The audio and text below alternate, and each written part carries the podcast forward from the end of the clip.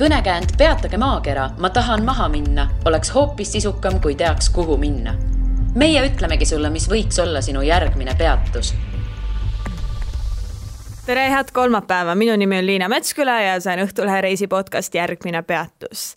täna räägime USA linnast New Orleansist ja minuga on siin üks suur USA fänn, Indrek Pärg, tere tulemast! tere, tere! No nagu ma ütlesin, siis suur USA fänn.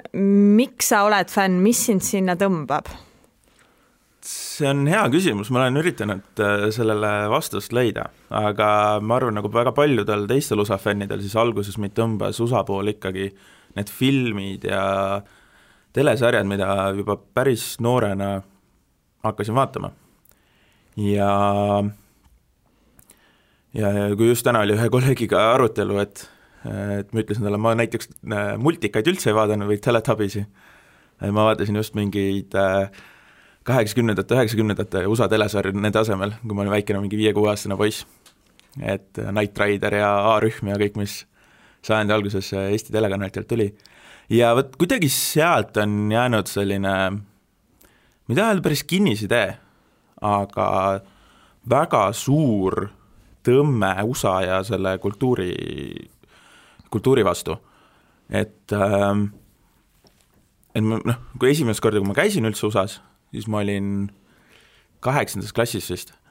ja vana sa praegu oled, ega, ega kuulaja ei tea? ma olen praegu kakskümmend neli. Ähm, ehk noh, see oli siis ikkagi kümme aastat tagasi, eks ju. ja ma, oma ema töö pärast ma reisisin temaga hästi palju kaasas väikse lapsena ja ma alati või ma mitte kunagi ei tahtnud reisidele kaasa minna olgu see siis äh, Inglismaa, Šotimaa, Itaalia, Prantsusmaa, Hispaania, mis iganes kohad, kus ma temaga läbi käisin, enne reise ma ikka põiklesin vastu, et ei, ei, ei, ma ei taha tulla, ma ei viitsi, miks ma pean tulema, aga iga kord tulin reisilt tagasi ülipositiivse emotsiooniga. aga see USA reis oli esmakordselt selline, mida ma meeletult ootasin. ja, ja kui ma käisin seal kaheksa-aastase, kaheksanda klassi poisina, neljateist, viieteistaastasena, siis ikka nagu New York, Las Vegas, noh mitte nii väga, aga San Fran ja Los Angeles olid ikka sellised jaa, nagu tekitasid ülimat sellist siirast ähm, aha, e-, emotsiooni ja sellist ägedustunnet, et oh jess, see on täpselt see koht, kus ma tahan olla. palju sa siis nüüdseks oled seal USA-s käinud? üks, kaks, kolm, neli, neli korda, viis korda, isegi ei mäleta, viimase kahe poole aasta jooksul igastahes kolm korda ja kus kohas sa siis äh, oled käinud või mis on su lemmikkohad seal? lemmikkohad on, lemmiklinn on ikkagi New York, aga lisaks sellele suurtest linnadest veel, jah, on nagu ma loetlesin varem, olen käinud äh, Las Vegases, LA-s, San Franis äh,, siis New Orleansist, eks ju, millest me täna räägime, ja siis olen käinud Washington DC, Boston, Philadelphia ja siis läänerannikul ridamisi väiksemaid äh, linnu ka veel sa ütlesid, et su lemmiklinn on New York, aga ometi sa pakkusid välja, et äh, võiks rääkida New Orleansist. miks niimoodi? sest see on kõige eripärasem, omaskummalisem äh, linn, kus ma olen USA-s käinud. et sellel on väga selge, ta eristub väga selgelt teistest linnadest, tal on väga selline tuntav selline karakter, et kui noh, mõnes mõttes näiteks Los Angeles, San Fran on ja ikkagi omapärased mõnes mõttes, aga nad noh, sa ilmselt, kui sa kuskil linnatänavatel võib-olla kõnniks, siis väga suurt erinevust sa võib, võib-olla nagu tä-, tähele ei pane, aga New Orleansis kuidagi see on nii teistsugusem nendest linnadest. mida see tähendab, et mida see tähendab, et seal on karakter, mil-, mida see endast kujutab? See on ajalooliselt, eks ju, siis lõuna, Lõuna-USA-s või noh, ta oli siis konföderatsiooni äh, Ameerika selline suurematest linnadest. Um,, ehk see oli siis äh, see on selline deep south, nagu kuidas ameeriklased ütlevad, eks ju, see oli selle nii-öelda üks keskustest. Ja ta oli see noh, koloniaal äh, endine linn ja sellest tulenevalt et just äh, milline on äh, New Orleansi siis kesklinn, ajalooline kesklinn või no nende mõttes vanalinn, nende mõttes, mitte meie mõttes. ja, ja kogu selline nii-öelda need peamised kus peamised ri-, ri-, linnarajoonid nagu kesklinna äärel, mis kesklinnas ja kesklinna äärel, ääres, et need on väga sellised teistpärased, nad ei kat-, nad ei lange mitte ühegi teise suurlinna mallidesse. et äh, nad on nii teistsugused lihtsalt sellepärast, et mis nende ajalugu on ja kuidas on see linn üles ehitatud, nagu ma mõtlen geograafiliselt, äh, et jah, et see on see nagu, mis minu meelest teeb sellest nii omapärase. ja seal on noh, New Orleansis on ka loomulikult need igasugused kõik kummituste lood äh,, räägitakse, et on ka džässi sünnikoht, džässmuusika sünnikoht et, et just pakun, et neid, neid linnu on veel, kes äh, väidavad, et nemad on sünnikohaks. jah, aga no räägitakse, Louis Armstrong oli see, kes mängis siis French Quarters ehk siis Prantsuse kvartal, mis on siis seal nii-öelda nüansi keskel ähm,, ajalooline vanalinn, kesklinn, et seal tänavatel siis endised orjad alustasid kogu siis džässmuusika, džässmuusikaga selline lause on, äh, oled sa öelnud, ilmselt äh, on keegi sulle seda seal öelnud, võib-olla giid, et see on suguvõsa ebameeldiv sugulane, keda kõik avalikult vihkavad, aga sisimas armastavad. mida see nüüd tähendab New Orleansis on väga suur äh,, väga suur kuritegevus, number üks äh,. number üks USA-s? ei, mitte, mitte ei no number üks asi nagu, miks seda öeldakse. okay,. Okay, kõige suurem kuritegevus minu teada ei ole. Mm, -hmm. ma täpselt praegu seda statistikat no, peast ei mäleta, aga seal on väga suur kuritegevus, mis tuleneb punkt number kahest, seal on väga suur ebavõrdsus, äh, puht juba ajalooliselt olnud, eks ju, seal oli kunagi üheksateistkümnendal sajandil oli nii-öelda siis lõunaosariikide üks suurim orjaturg, ja noh, see va-, orjade vabastamine noh, jõudis no, lõunaosas, lõunaosariikidesse teadupärast hiljem ja seal olid igasugused kodusõdad selle pärast. Äh, et noh, see, need ebavõrdsus on siiamaani väga selgelt säilinud. Äh, number kolm, seal on siis äh, nii-öelda seesama, mis ma ütlesin äh,, French Quarter, Prantsuse kvartal kus on siis ilmselt USA üks kõige kuulsamatest peotänavatest, Bourbon Street, ehk siis Bourboni tänav, äh, mis on siis selline poole kilomeetri pikkune otse tänav, eks ju, mille ääres on järjest sul lihtsalt baar baari küljes ja mis hoolimata aastaajast, hoolimata ilmast, muutub täielikult äh, kui me ütleme, noh, Tallinnas on Bermuda kolmnurk, eks ju, aga kujutage seda ette, et seal on see piirkond on üks selline pool kilomeetrit pikk, sul on absoluutselt, kõik baarid on küljeti, äh, külg külje kõrval ja seal on sul enam-vähem noh, iga öö on sul mingi kakskümmend, kolmkümmend tuhat inimest väljas. et seal on noh, selles, see tähendab äh, seda ka, et noh, osaliselt miks on kuritegevus, eks ju, nii suur, on ka just selle tõttu, et seal registreeritakse hästi palju selliseid võib-olla noh, ebasündseid asju äh, aga just see, et see on ikka nagu väga, väga, väga lägane ja väga selline ähm, öösel, eriti hilisöi-, hilisöisel tunnil on see ikka väga räämas, väga kole näeb välja.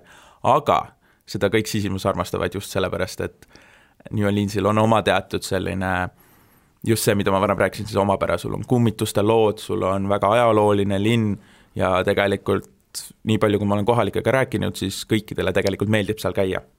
et see on selline tavalisest USA suurlinnast, olgu see siis idarannikul, läänerannikul, hoopis, no mõnes mõttes hoopis teine maailm no see pole USA mõistes nüüd nii suur linn ka, et see on see ju ei ole, see on Tallinna suurune tegelikult yeah., et USA mõistes võib noh, mõnes mõttes kindlasti väike linn, aga just selline suuremas suur linn, kus on ka sul midagi näha, midagi teha, ehm, et just see on see nagu, mis eristab selle, seda teistest.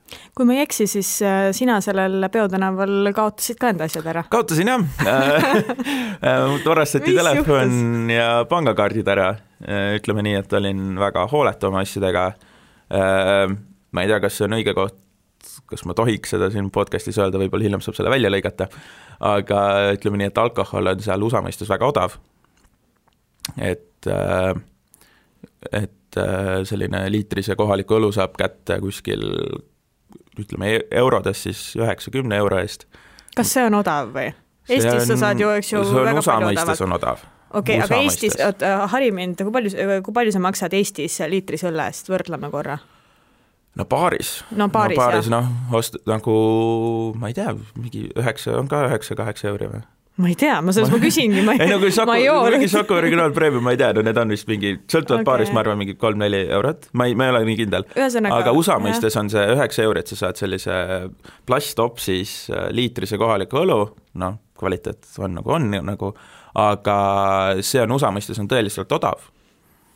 ja, ja noh, selles mõttes noh, natuke jah, seal kergelt võib piirata, aga põhimõtteliselt, mis ma kaotasin telefoni ja pangakaardi ära, telefoni ja pangakaardid, miks millegipärast võtsin mõlemad krediitkaardid kaasa, aga jah huvi pärast küsin, mis siis, mis siis sai, et et kui sul kõik, kõik asjad põhimõtteliselt on järsku läinud, siis on natuke keeruline. jah, see on see ainuke asi, mis ma mõtlen, et see on väga õpetlik asi kogu sellest intsidendist. tuleb säilitada kang-, kainet mõistust. mis ma tegin, oli see, et ma ei pannud enda pangakaarte kinni, sellepärast et USA-s viipemaksed, need mul ei töötanud millegipärast. mitte igas kohas, aga mul oli meeles oma pangakonto number või tähendab, pangakaardi number, täpselt. see pikk number nüüd, mis sa paned, jah, kui sa teed internetis makseid? jah, täpselt see mm, -hmm, mis selge. on see kuueteistkohaline, eks ju mm. -hmm. mul oli see meeles. ja siis on sellised äh,, küsisin abi ka konsu, konsulaadist ja siis nad soovitasid sellist asja nagu Western Union, mis on siis äh, selline, et inimesed saavad teistele inimestele raha saata ja sa saad selle raha välja võtta toidukauplustes või noh, mõned noh äh,, Ameerikas on need ketid äh,, mis on see Walmart äkki? Walmartid ja noh, sellistes kauplustes saad sa nagu raha välja võtta. Põhimõtteliselt, et sa saadad nagu, mina, mis ma tegingi, siis oli, tegin Western Unionis endale selle konto. Mm,, põhimõtteliselt kandsin väga suure osa oma raha, kandsin siis nagu Western Unioni kontole, tegin nagu ülekande iseendale. põhimõtteliselt sa täidad selle ära, et äh, lähed Western Unioni lehele, et ma tahan raha saata, panin, et äh, pick up in cash, sisestasin siis oma äh, need pa-, pangakaardi info, eks ju, mul oli õnneks teine telefon kaasas, alati kandke kaasas varutelefoni, igaks juhuks, you never know. eriti kui olete kahe poole nädalasel reisil, nagu mina olin ähm,. ja kus ma sain siis nagu Smart-ID-ga nagu ära kinnitada ülekande ja siis, kui jõudsin äh, see juhtus kõik minu New Orleansi viimasel öösel ja kui ma järgmine hommik läksin, järgmine päev läksin Los Angelesse, siis esimese asjana otsisin üles koha, kus ma saan raha välja võtta, sa, sa võid, noh, sa ei, sa ei pea kindlat kohta määrama, kindlat poodi, kus sa selle raha välja võtad. Läksin sinna kohale, oli natuke jagelemist sellega, et mu perekonnanimes on täpitähed esiteks, teiseks ma olen USA, ma ei ole USA kodanik, vaid ma olen keegi eurooplane, et seal oli ja sobiva poe leidmisel, kus neil oli siis selline piisavalt palju raha kassas. selle võtmine, selle otsimine võttis omajagu aega, aga ma lõpuks sain kõik raha kätte. ja, ja nagu noh, kuna minu pangakaart ära ei, kurjalt ei kasutatud, siis ma sain ka Uberiga sõita, noh, mu autorent äh,, autorent, mis ma olin broneerinud, seda ma ei saanud, sest noh, USA-s on vaja krediitkaarti või nagu kaarti on vaja, eks ju. aga jah, põhimõtteliselt ma sain hakkama ikkagi lõppude lõpuks kas see ohtlikkus, millest me rääkisime, tähendabki seda, et hästi palju on igasuguseid varguseid või on ka tõesti näiteks kallaletungid ja, ja sellised probleemid? turistidel, turistidele manitsetakse, et olge ettevaatlikud oma asjadega, just vargused, ma mõtlen siis. et äh, äh, seal turistid, nii kohalikud kui ka välisturistid, just sellepärast, et alkohol on sul nii odav. Ja, ja see Bourbon Street on USA-s legendaarne peotänav, et seal neid, kas sul olgu siis mingid suvalised nii-öelda siis sõna otseses mõttes gängsterid või niisama vargad, kes tulevad ja lihtsalt käivad öö läbi tänaval otsast otsani, kuni leiavad äkki mõne sellise kogu kaine mõistuse kaotanud inimese või osa kaine, kaine mõistuse kaotanud inimese ja siis üritavad talt napsata rahakotti, telefoni, mida iganes. Et jah, turistidel on peamine oht just see vargused, aga kui sa satud valesse rajooni, valesse piirkonda, siis on, siis mulle räägiti, et on ikkagi oht ka, et sealt äh, lihtsalt ilmaasjata tulevad sulle, tullakse sulle kallale, võidakse sulle kallale tulla näiteks, et küsitakse, et no mida sa teed siit, eks ju, noh. kujutage seda ette väga sellise mingid sellised getod või? getod põhimõtteliselt jah, ja mis on, mis mina nägin, oli mõnes mõttes nagu ma ei tunne üldse USA-s hirmu uh,. New Yorgis sattusin ükskord täiesti mustanahaliste linnaosades, linnaosasse või nagu selles väiksesse rajooni, kus mina olin ainuke valgenahaline mingi lähima vist kahe kilomeetri jooksul. aga seal ma ei tundnud kordagi nagu hirmu, aga mis ma natuke hirmu tundsin, oli New Orleansis, kui ma kõndisin nagu sealt natuke Prantsuse kvartalist natuke eemale, tahtsin minna vaatama ühte surnuaeda, ja siis põhimõtteliselt, kui see Prantsuse kvartali äär, nagu viimane ots ära lõppes, oli järsku selline mingi mahajäetud teatrihoone, mille ümber oli siis mis oli täis äh, graffiteid ja mille ümber seisis selline nelikümmend, viiskümmend gängsterit põhimõtteliselt või sellist tõsiselt, nagu said aru, et okei okay,, noh, kellel nüüd, kellel neist tukki relva nagu püksitaskus kuskil ei ole. no oli ikka veits selline nagu, ja need kõik tšillisid, istusid nagu, hängisid seal ja see oli ikka selline, et okei okay,, eks ma siis võtan natuke vähegi kiirema sammu kätte, et ähm, kas see oli siis vale rajoon juba või? see, see tundus nagu, et oleks, aga Äh, pärast guugeldasin, otsisin nagu ütles, et, et seal ei ole tegelikult, ei tohiks olla nagu mingi kuritegevus väga palju kõrgem. Aga, aga see on lihtsalt selline, olevat selline mingi kogunemiskoht neil. ja noh, muidugi see oli siis, issand, ma ei mäleta seda tänava nime, aga just sellel samal tänaval oli nüüd paar nädalat tagasi öösel tulistamine ka. sellel samal tänaval? sellel samal tänaval jah, kus ma nagu kes teab, äkki need samad tegelased olid, mängisid seal? võib-olla tõesti, ma täpselt ei mäleta seda tulistamise juhtumit, aga jah no surnuaiad pidid olema seal linnas omapärased, ma eeldan, sa läksid sellepärast seda vaatama? jaa, täpselt.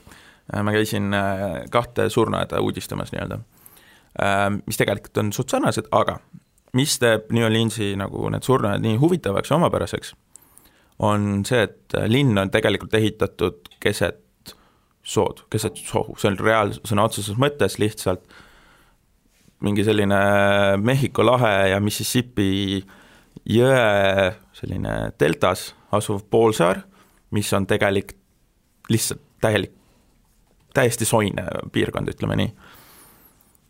ja kuna on soine piirkond, siis sa ei saa inimesi maa all ja väga palju linnast asub tegelikult merepinnast maa all ka.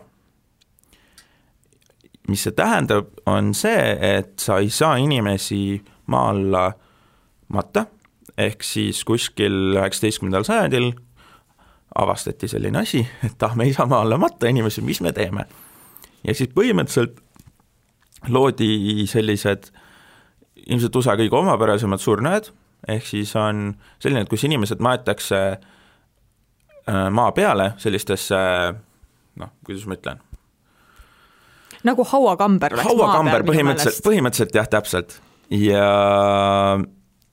ja see on selles mõttes noh, kui sa näed sellist hauakambrit, no mis on selline noh, võib-olla viis meetrit kõrge enam-vähem, siis tegelikult viis meetrit kõrge, võib-olla ma ei tea, mingi meeter pool maksimaalselt lai ja mingi kolm meetrit pikk, eks ju, siis tegelikult sinna on maetud, võib-olla ühte hauakambrisse on maetud väga vabalt võib-olla kuus-seitse inimest, sest nad pannakse, maetakse üksteise peale nii-öelda sinna hauakambrisse.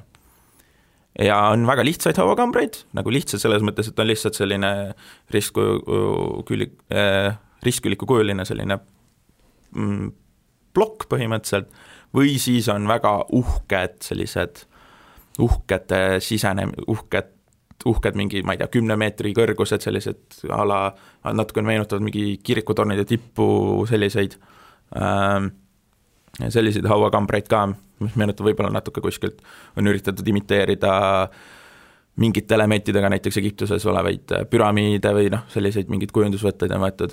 Ja just see ongi nagu siis kesklinna ääres on sul kaks sellist surnuaeda, mis on kaks kõige ajaloo, ajaloolisemat ja kaks kõige siis põnevamat.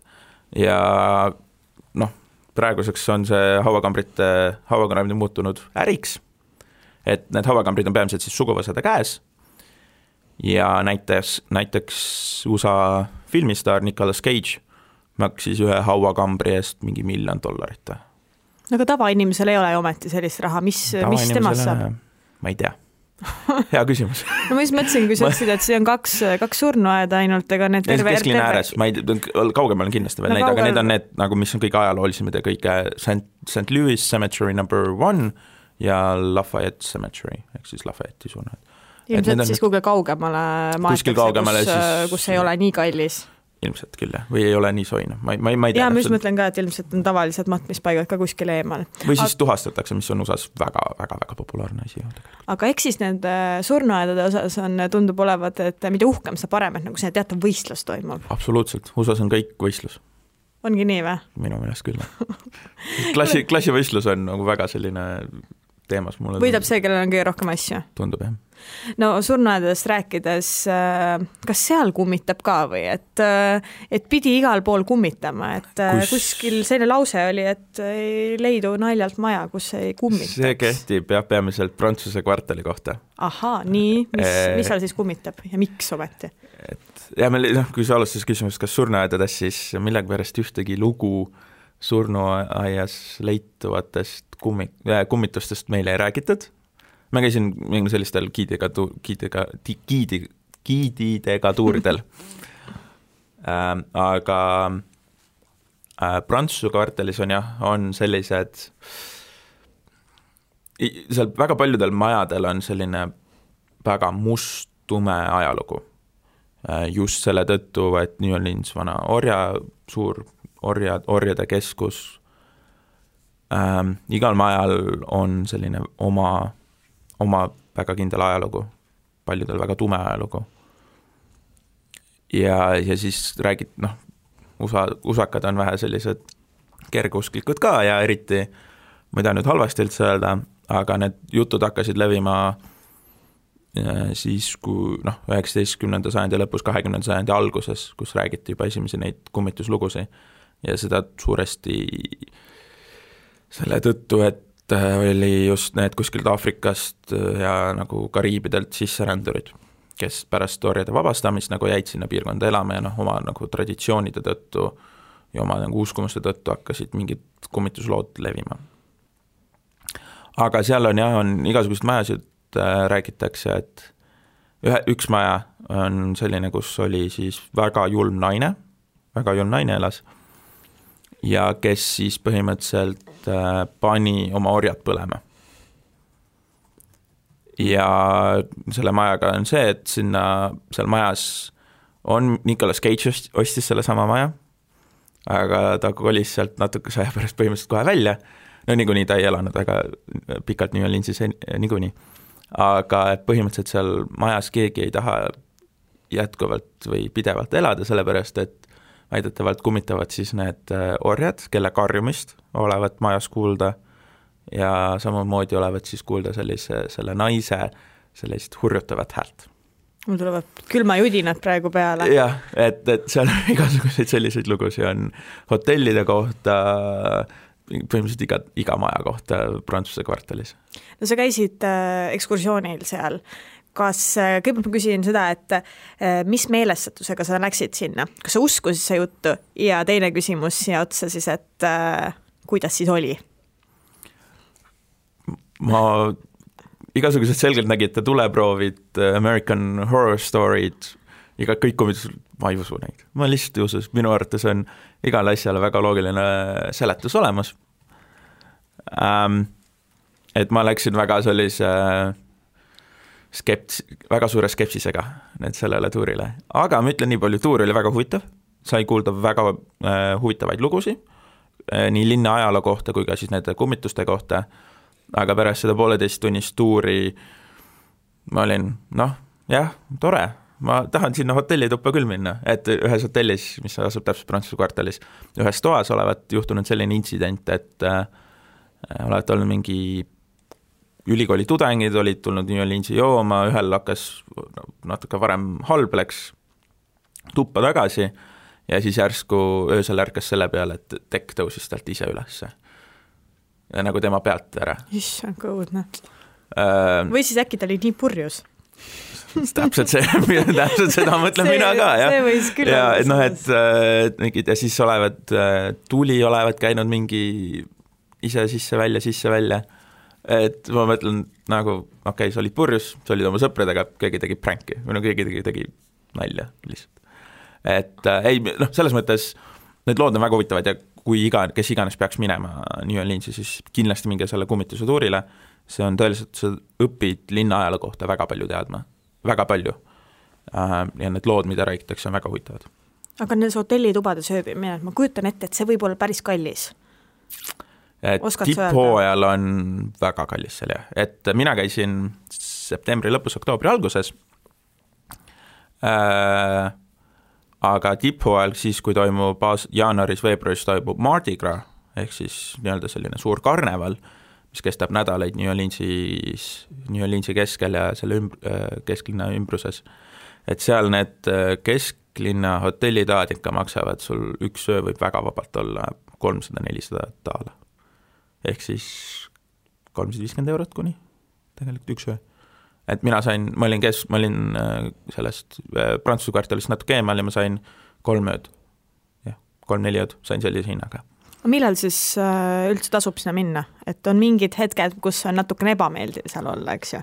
jah, noh, kuna see on esit-, ehitatud keset sohu, siis ütleme nii, et tuleb, tasub minna sinna, räägitakse, et november-detsember on kõige parem külastusperiood, sest siis on temperatuur väga talutav ja võib-olla isegi äh, jahe, noh, nende mõist-, mõistes.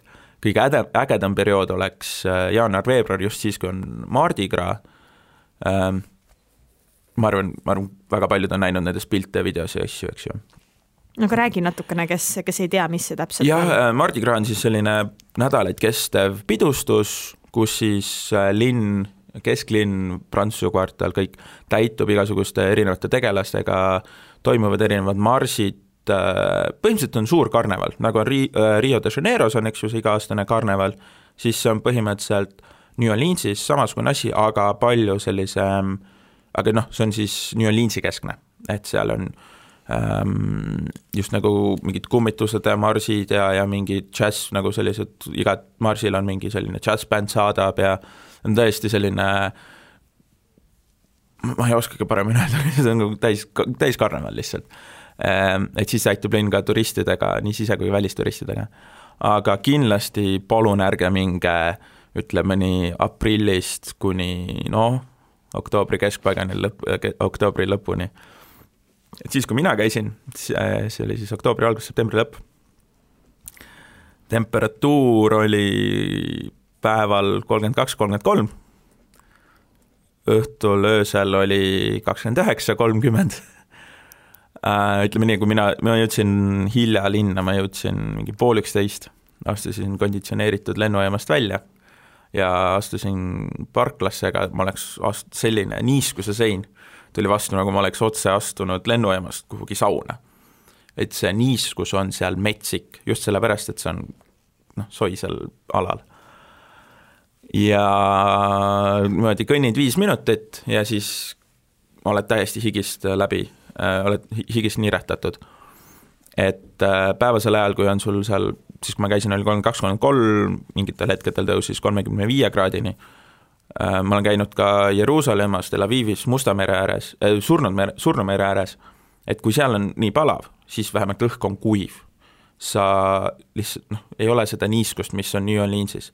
New Orleansis see niiskus on no, nii metsik ja teeb seal olemise ikka päevasel ajal väga-väga-väga ebameeldivaks.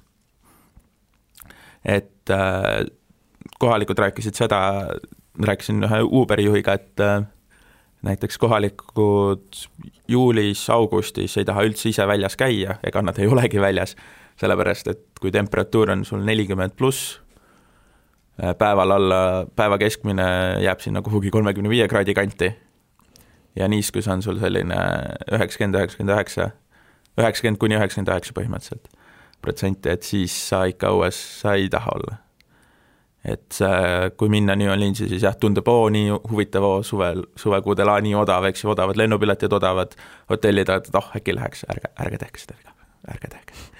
kui armastatud see üldse turistide hulgas selles mõttes on, et, et kui palju neid turiste sinna jõuab? turism no. on New Orleansis natuke äh, kasvav, äh, ikkagi aastast aastale just Euroopa turistide hulgas.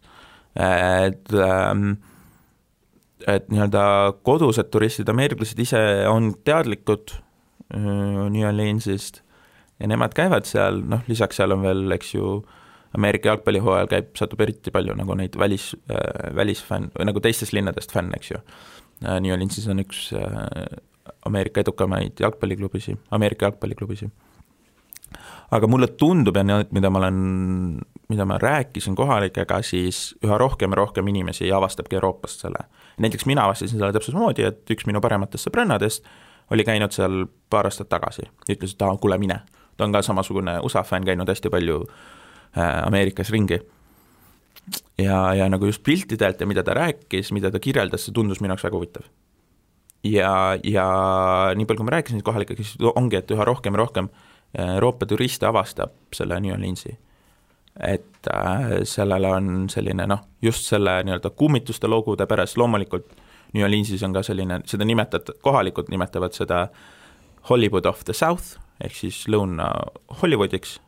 miks nii? sellepärast, et seal filmitakse väga palju TV-sarju, filme äh,, mis tahavad just seal on väga suured, osa, Louisiana osariik toetab väga suurte maksusoodustustega Hollywoodi produktsioone, lisaks filmita-, on filmitud seal just ühes äh, nii-öelda siis Garden District, Garden Districtis, mis on siis aiade rajoon, millest ma arvan ka hiljem räägin natukene. Äh,, on filmitud väga palju filme, on sul seal The Curious Case of Benjamin Button ehk siis Benjamin Buttoni huvitav juhtum, filmitud American Horror Story hooajad, äh, hooaegu, äh, NCS New Orleans, noh, mis niivõrd Euroopas vist võib-olla ei ole, ja igasugused teised äh, Hollywoodi produktsioonid, mis tegelikult reklaamivad seda linna laiemale maailmale ka. aga seal noh, turistide kohalt on see, et äh, mulle meeldib, mida linn teeb äh,, seda nii-öelda just Prantsuse kvartali hoidmiseks või üleüldse linna hoidmiseks, et seal on pandud limiidid äh, nii-öelda giidigruppide suurusele. esiteks, kõik giidid, kes teevad sulle New Orleansis tuure, nemad läbivad siis eksami.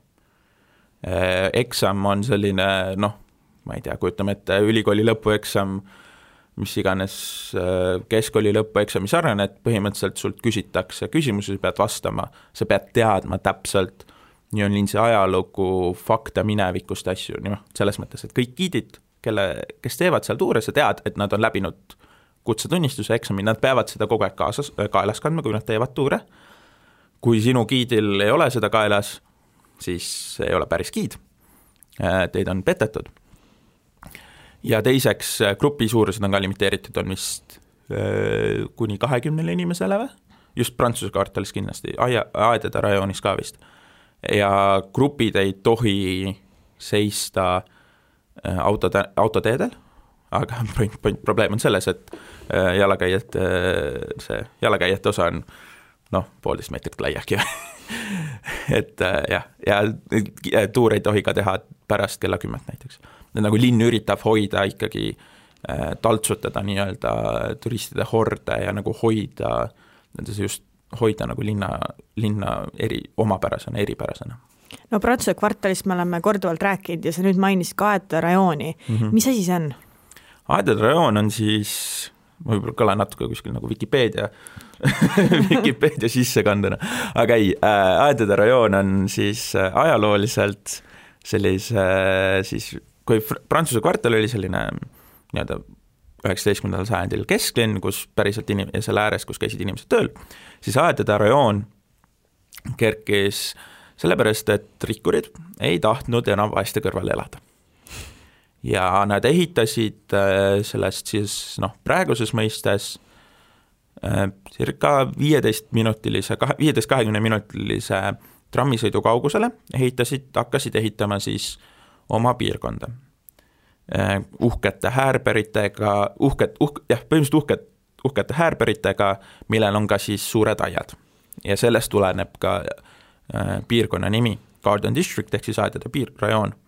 et äh, see on, see ongi selline siis linna kõige uhkemate eramajadega rajoon, mida hakati, jah, hakatigi ehitama seal kuskil tuhat kaheksasada kolmkümmend circa äh, kus siis kõige odavamad häärberid, odavamad, kõige tagasihoidlikumad majad lähevad circa miljoni dollari eest äh,. ehk siis noh, üheksasada tuhat eurot, midagi circa sellist. ja need ei ole Eesti, Eesti mõistes, kui sa saad üheksasaja tuhande euro eest, saad ma ei tea, villa põhimõtteliselt. villa põhimõtteliselt, siis selles rajoonis sa loomulikult sellist asja ei saa. saad sellise tavalise võib-olla sellise Kristiine elu, elamu rajooni sellise stiilis eramaja suuruse maalapi äkki. aga jah, põhimõtteliselt mis seal ongi, et äh, see on, seal rikkad hakkasid ehitama, sellepärast et nad jah, tahtsidki sellest vaeste haisust ja orjade haisust eemale saada ja seal Aedade rajoonis elasid juba toona rikkad ja elavad praegu ka, seal omavad väga paljud äh, kuulsused äh, siis maju, kus nad tegelikult võib-olla noh, nii nagu ikka Hollywoodi kuulsused, elavad võib-olla kaks kuud aastas või. et seal on Sandra Bullock, kes maksis oma uhke villa eest kaheksa miljonit dollarit või midagi selle eest, Nicolas Cage omas seal kunagi maja, see, kus ta välja kolis, ei, see oli, ei, see oli, see oli Prantsuse kvartalis ja noh, ta on jah, Nicolas Cage olgu, nagu on, mis tal on, aga jah, tal oli seal äh, Aedade rajoonis oli oma maja ja igasugused teised, John Goodman, koomik äh,, hea näitleja. Ja noh, sellised kuulsused, eks ju. Äh,. ja jah, et mis teebki selle nii eripäraseks, on see, et äh, noh, kui tavaliselt sellised USA-s magalapiirkonnad on väga sellised copy-paste, copy-paste põhimõtteliselt versioonis majad, täitsa tavapäraselt, pigem uuemad.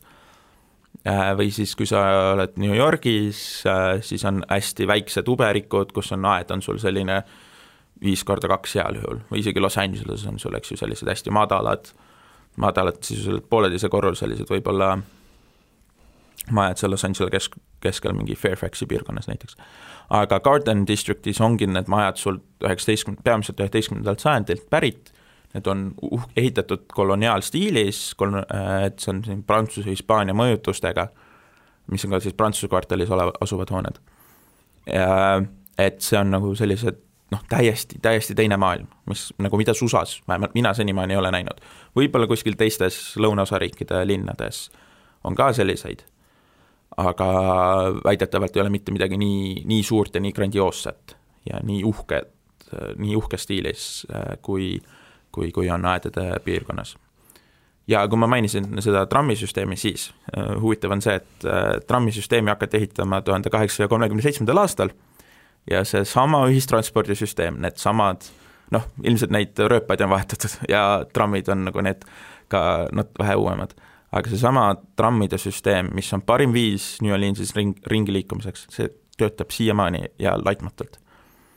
ja need trammid ka nagu, millega sa sõidad sinna Garden Districtisse, need on väga ägedad Need on sellised old school'id, sellised mõned vanimad trammid on sada kakskümmend, sada kolmkümmend aastat vanad, äh, kui ele-, siis, kui trammid äh, elektrifitseeriti, üheksa, kahe, üheksateistkümnenda sajandi lõpust.